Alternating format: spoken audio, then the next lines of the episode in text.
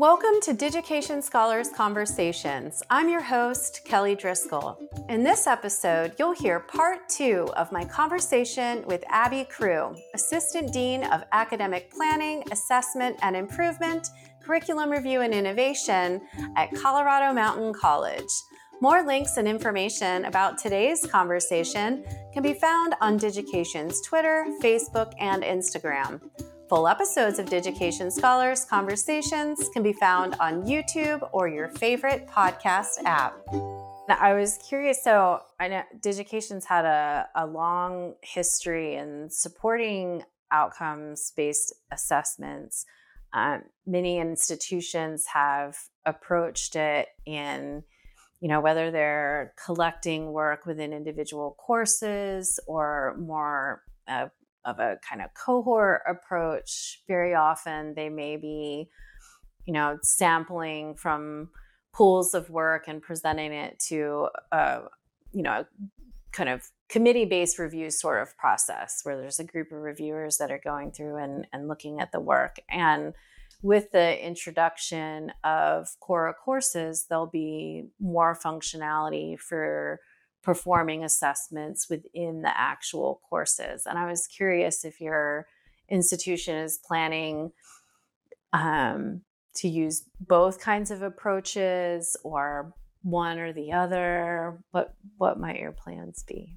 We're not really sure yet. Um, I did just email your tech support folks and Jeff yesterday because what we would like is a template, a universal template to Um, roll out for all C M C users where the assignments are preloaded, um, the About Me section to introduce yourself, and then the knowledge, involvement, and application that have the A A C and U rubrics already overlaid on them. Um, so previously, we were embedding Digication in each Canvas course, and we hadn't mm-hmm. yet figured out how to do that more program level, institution level uh, assessment. But I think we're getting someplace now uh, with yeah. the new Quora build, build that we can we can overlay the template with the assignments for all C M C users. So that's exciting, um, and we'll see we'll see what we learn from there and how we need to iterate and improve in the future. So we haven't tried it yet, but that's the that's the idea. That's the plan. That's, that's exciting. The plan. That's best laid plans, right? yes, yes. And um, I I think it'll be fun. You know, whenever we're working with institutions, you know, there's always the kind of um, initial plan, and for many, it's the first time that they've ever had this amount of kind of data right at their fingertips that they're able to assess. There's been a kind of long history of, you know, certain individuals being charged with tracking down uh, evidence of student learning and not having a way to just kind of directly access, um, you know, evidence of what students have done, already have it mapped to various learning outcomes and, and have the tools for different reviewers to be able to access it, whether they're doing it right within their courses or maybe after a semester or academic year um, for more program or institutional level kinds of assessments. And um, I was, you know, kind of curious in your discussions with faculty members, kind of going back to those initial four reflection questions that you gave them um, as they were kind of envisioning what they might hope to see from their students. Were they always kind of thinking about the the outcome first and then what students create? Or were faculty members kind of thinking, well, we have, you know, these signature assignments or these kind of core experiences that students have, and then thinking about, you know, what outcomes do really align with these? I know in some conversations we have with institutions, they've just drafted new general education outcomes, and um, or maybe there's certain professional practice programs that have specific standards that they have to work towards. So I was curious in your um, kind of work with faculty, you know, and they may have approached it in different ways, but how are they kind of even getting to the point where they could clearly see you know, what it was that they wanted to collect from the students, or, you know, what did they want to know about what the students were creating that they might not have had a, a, a kind of means or tool to do before? Both, I uh-huh. will say.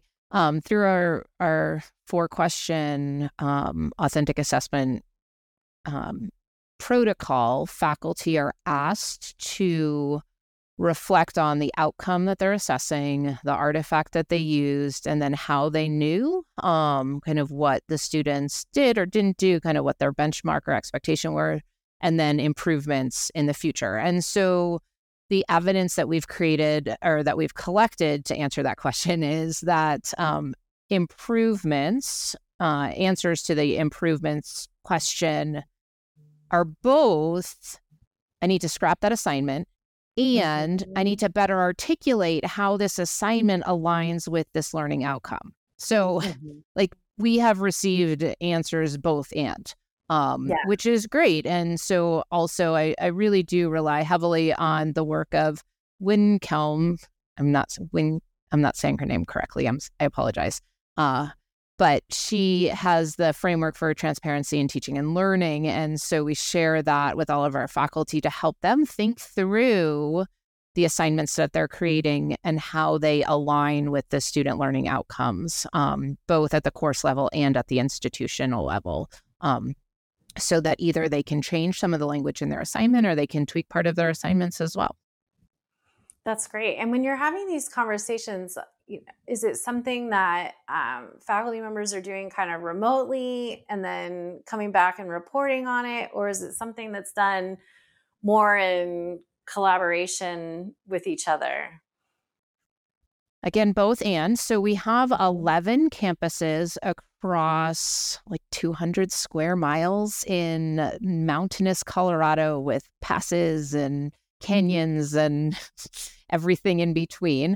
So um, our organizational structure is a little different. Uh, we often don't have any full-time faculty in some of our departments. Uh, large two-thirds of our classes are taught by adjuncts, um, many in area high schools as well. So when we are able to come together uh, as a faculty body, it's really uh, a special experience because so often we are an N of one.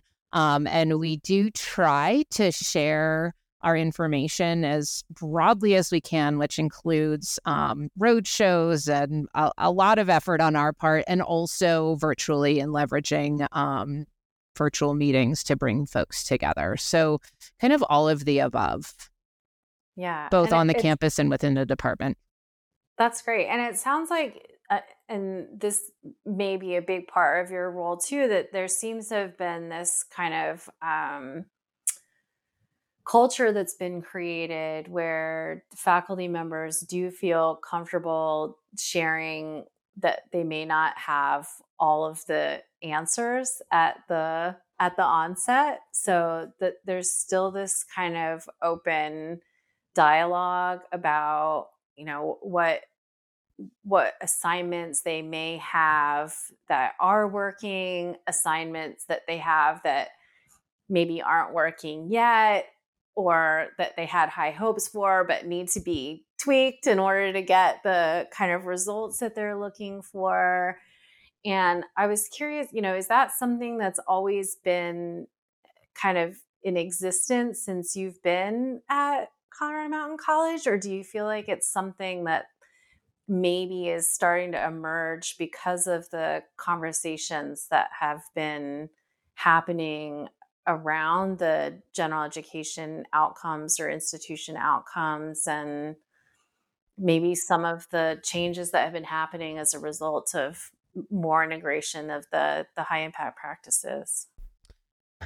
I think that all change starts with relationship building. Um, and I have been at Colorado Mountain College for twelve years. Um, and I am in year two of my brand new eight title, eight word title. So um, prior to um, this position that I am in now, I was an adjunct faculty member. I was also department chair. So I had an understanding of the inner workings of the institution. I also had relationships with many of the faculty as department chair. So um, I think that there, like COVID also changed pedagogy in so many ways where, you know, there was trust building and there was vulnerability and there was a disclosure of like, I have no idea what I'm doing. Can we all help each other? And the students feel the same way. And so I think that when we are able to model vulnerability and we're able to show up in these ways that that cultivate trust and and it's safe to to fail and to iterate and improve, um, then we all learn and grow, and our students and really our own professional practice um, is to benefit from it, right? So I it I would say it's not new. I would also say it's based on a long history of relationship cultivation. Mm-hmm. Yeah. And I was curious too, so in your own teaching, Uh, you mentioned that classes just started yesterday. That, thank you for, you know, spending time with me right at the beginning of the semester. Um, so I was curious, is that something that you kind of speak to when you're working with your students also? Or maybe, you know, is that something that informs your approach as a as an educator as well? For sure. And as I shared earlier, I always think of the the Hair Club for Men quippy title. Like, I, I'm not just the president, I'm a user too. Um, so when I kind of wear the admin hat of like, you should have ePortfolio in your class, here's how awesome it is, here's how I used it in my class, right? Like I, what in my new role, I have the privilege of teaching one class a semester, and they are my very favorite classes to teach. Um, and I get to try out new things and see what fails and hear from students about how to improve my instruction and or tweak an assignment. Um, and that I think goes a long way because I'm I'm in it. I'm like in it with the faculty, doing what the faculty, what I'm asking them to do as well. So we can all learn and grow together. Yeah. And so what are some of the things that have happened in, with your students as a result of using ePortfolios in your own teaching? So I've had students um, really excited to share their learning with their family and friends outside of the space of the classroom. Um, I have students doing just remarkable projects, and here is a platform for them to celebrate their work. So Uh, that's been fun. I haven't yet heard of a student getting a job from ePortfolio, but just wait, I know it's coming. Uh, our business yeah. faculty are super excited to integrate ePortfolio in all of their internship classes this fall. So I know right. that it will go far and wide in job placement as well. I just don't have the data on that yet. Check yeah. back with me next year. Oh, yeah. Well, we should chat again. Um, and we have some other really great conversations that'll be published soon uh, about internship-specific kinds of work that are happening at other campuses as well. So we should definitely um, stay in touch on that front.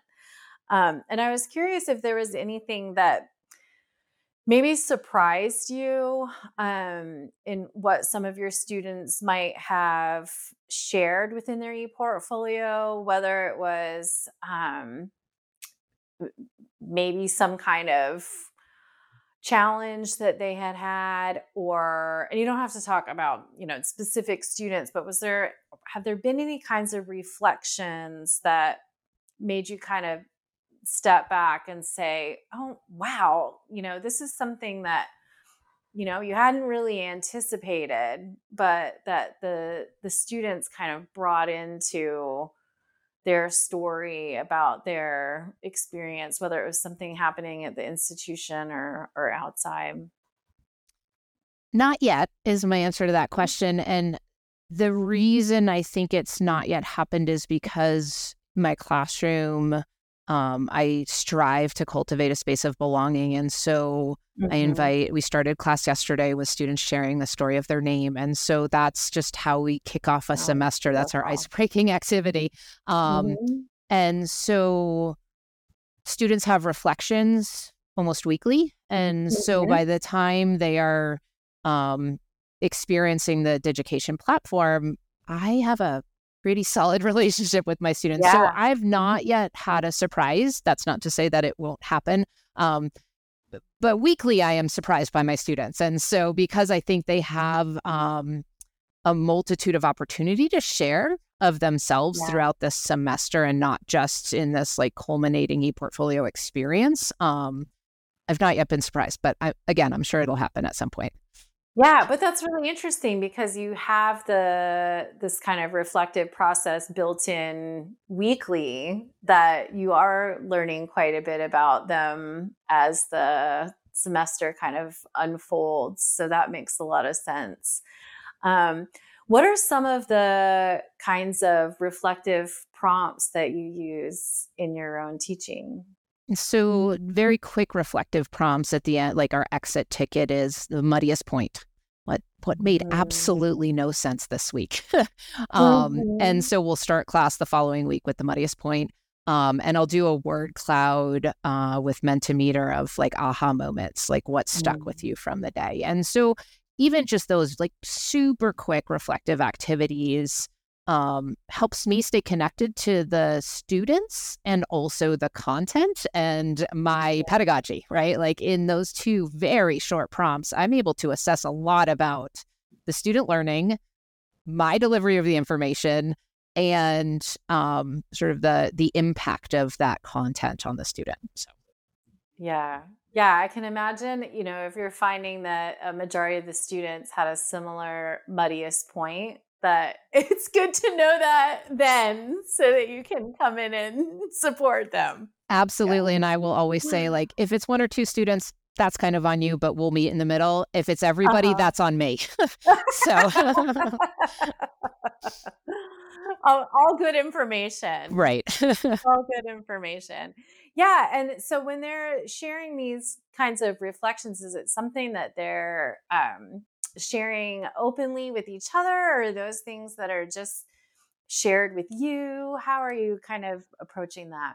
A little bit of both. Um, so in WebEx, they can um, drop in the chat a muddiest point that is connected to their name. Um, also in the Mentimeter, it is anonymous. So I will, um, I will vary uh, how I solicit that feedback. Uh, it is helpful for me to be able to connect with the students one-on-one and know who they are, if I can support them. Um, also, sometimes students don't don't feel safe or secure um, and would share more in an anonymous uh, venue. So like a Padlet too, we can do. I, I employ um, a number of different technologies in my room to solicit feedback, both anonymous and identified. Great, great. And we haven't touched on this too much, but you mentioned that um, there's advisors that are involved with the ePortfolio as well. Could you describe that a little bit? Sure. I, I this is all theoretical and ideation. And again, check back with me in a year when we have uh, I, I have an article sort of percolating in my brain, and I need the data to be able to write it. Um, about how integrating ePortfolio at the level of an advisor um, helps engagement with ePortfolio, helps advisors support their students, and helps students make connections between classes um, and beyond classes. So I really see it as a rich opportunity for engagement. And I will say um, there is one scholar at I U P U I who's doing this right now, Rachel Swinford, um, and I have brought it up at the A A C and U ePortfolio Institute, and and it's kind of a burgeoning field to engage student services in ePortfolio, and to me, it makes all the sense in the world. So um, we are looking at holistic advising um, and kind of reimagining our advising as they align with our academic and career communities. We are just now becoming a guided pathway institution. And so all of these changes are kind of the perfect storm to add this tool to help support and capture student learning. Um, so again, like we we haven't seen it take off yet, but we have a lot of interest and excitement, which is wonderful. That's like first level of change, yeah, is you need important. Some interest and excitement. um, and then we'll we'll sort of have a soft scale up of implementation, um, and then we'll evaluate how it's going and um, iterate on improve and improve as we go along. So um, again, in, in my brain, it makes all the sense in the world, and I just created a an assignment sheet that I'm happy to share out with you. And it, it kind of walks students through semester by semester. And so prior to meeting an advisor, uh, inviting students to create their ePortfolio, to populate their About Me section, um, their pictures, artwork. Um, I'm looking at my assignment sheet right mm-hmm. now. Under the course tab, they can list the courses that they want to take, any co-curriculars that they're involved with or want to be involved with, any achievements that they're coming to us with. And then this is just an opportunity for an advisor to get to know their advisees um, on a deeper level and allow their advisees to share of themselves in like a really, I think, kind of special way. And so yeah. then upon the completion of their first semester, the invitation is to upload an artifact of their work that aligns with the institutional student learning outcome of knowledge, and then explain how and why that artifact uh, demonstrates one of the competencies within knowledge involvement and application. Um, and I kind of walk through those instructions semester by semester. So the advisor and the ePortfolio is that through thread for an entire student experience. So it's like a living curriculum. And the other thing that I love is that it allows for growth in real time. So a student can leave four semesters later and look back at who they were when they came in. And that timestamp yeah. is like demonstrable growth, right? Like I have a five-year-old who grows every night. And this is like an eighteen-year-old's trajectory or a forty-four-year-old's trajectory. Um, yeah. And they can say like, yeah, that was worth my time and money. Look how much I've changed because of this experience. Like that's, that's kind of awesome. And that's what we hope for. Yeah. Yeah. Well, that's wonderful. And, and I do think, you know, in terms of going back to relationship building again, that the, for the advisor to have all of that information about the student, you know, maybe even before they have some of those first conversations together, I, I think would just make the it so much more meaningful on both sides. Um, I know very often that students have very little kind of face time with their advisors, and you know, if they can get certain things kind of embedded into their conversation before they're even together, I mean, I think it could just go so much further. And that is my hope, that it's less of a transactional experience and more of a yeah. transformative experience. Um, it also allows for kind of the affinity groups, um, especially within our pathways. Right now, our advising models really campus-based. And so there are some limitations with that. There's some assets to that as well. Um, but this opens up an opportunity for students to find other students who have similar trajectories and or different ones, and can leverage um, strengths and weaknesses within those affinity groups too. So it's just another way to get to know our students and to celebrate all their accomplishments. They're amazing. Yeah. They impress me every single day. Every day. Yeah. Oh, I feel that too. Whenever we're looking at these ePortfolios that they've created, it's just incredibly inspiring. And um, I was curious if you could share a little bit about how um, your institution approaches the pathways. Every institution has a, a somewhat unique kind of story to tell in that, that area.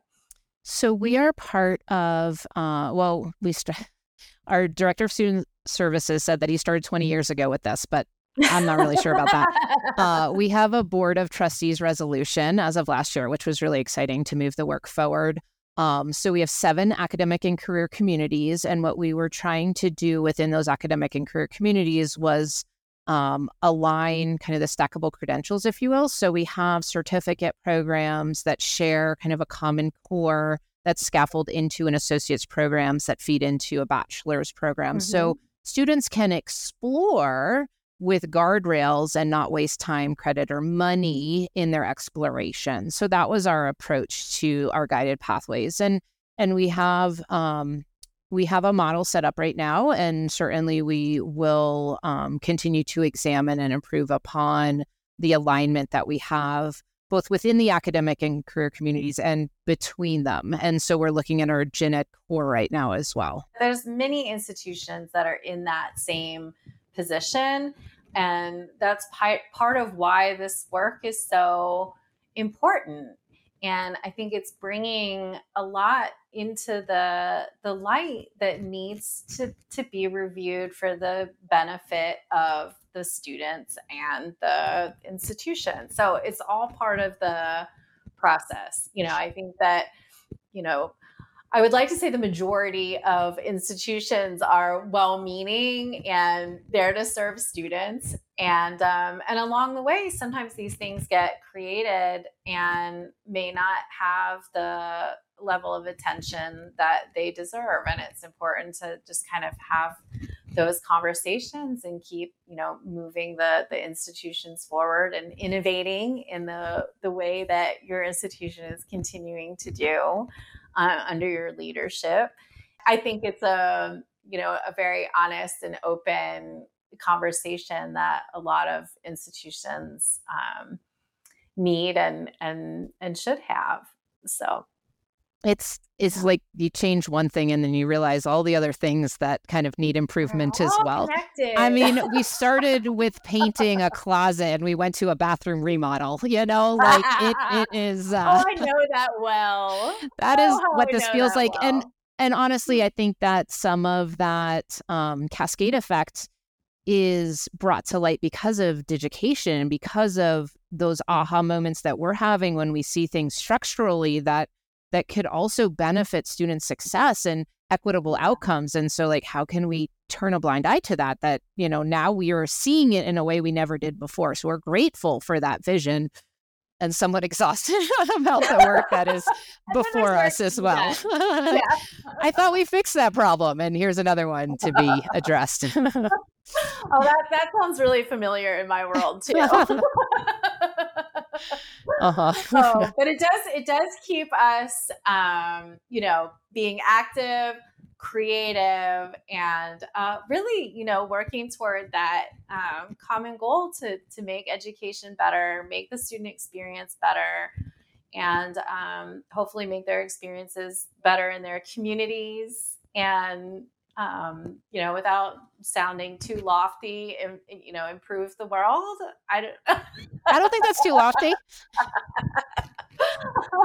you, There's work can... to be done. Thank you so much, Abby. I, I really appreciate uh, you joining me today and, you know, sharing everything that your institution is working towards around ePortfolios and reflective pedagogy, high impact practices. You're doing so many wonderful things. And I would love to uh, set up a time, you know, a year from now um, to kind of get a pulse on, you know, how things expanded, you know, in, so are you starting year two or this is going to be the beginning of year three, isn't it? We are starting year two. You're starting year two. Gosh, you've done so much already. So yes, we should talk again in a year.